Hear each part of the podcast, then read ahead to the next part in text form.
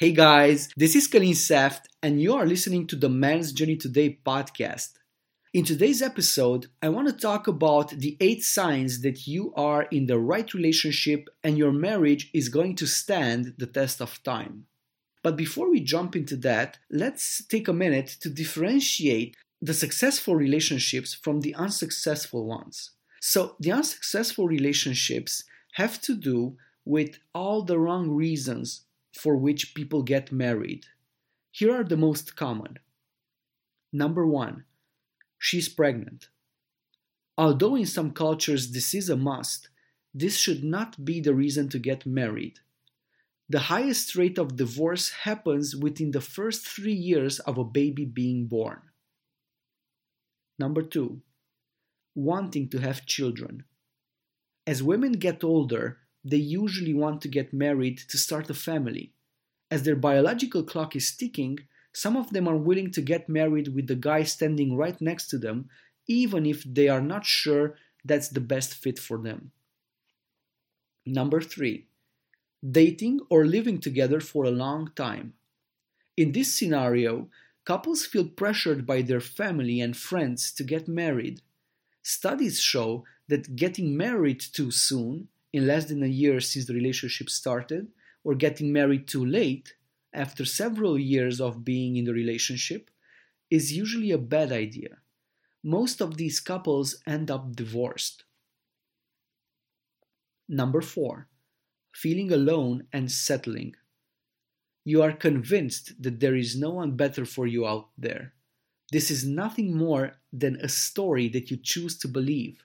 It's not true the one you are looking for may not be necessarily in your proximity right now, but she's definitely out there, and you have amazing resources this day and age to find her. Some people ask me about the age difference between the spouses. They ask if this matters, if this is a bad thing or a good thing. Well, the research says that the bigger the age gap, the shorter the marriage, and the couples with a 5 year age gap are 18% more likely to divorce, 10 year age gap 39%, and those with a 30 year age gap are 172% more likely to divorce. That being said, I want to share the fact that my partner and I have a 16 year age gap, and we have been happily married for more than 10 years now. I personally think that having a happy and fulfilled long term relationship depends on the couple's ability to evolve from romantic love to mature love, going through a healthy psychological differentiation process. Unfortunately, some people remain stuck in the constant search of romantic love. They are trapped in that stage and strongly believe that true love is the same as passionate love, the initial infatuation that never lasts for long. Normally, after the first idealistic phase, love transforms into a deeper, more mature feeling. When this happens, many people give up and move on to someone else searching to find the emotional high again. They repeat the same mistakes over and over, not being able to truly understand the real nature of true love.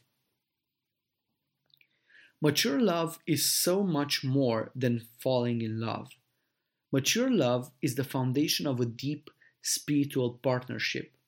Quote, a spiritual partnership is a partnership between equals for the purpose of spiritual growth.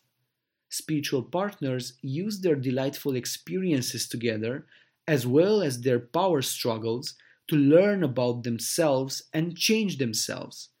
This is a new way to live, a new way to create together, a new way to evolve together. Dr. Bia Jeffrey. Okay, taking into account all of this, let's discover now the eight signs that you are in the right relationship.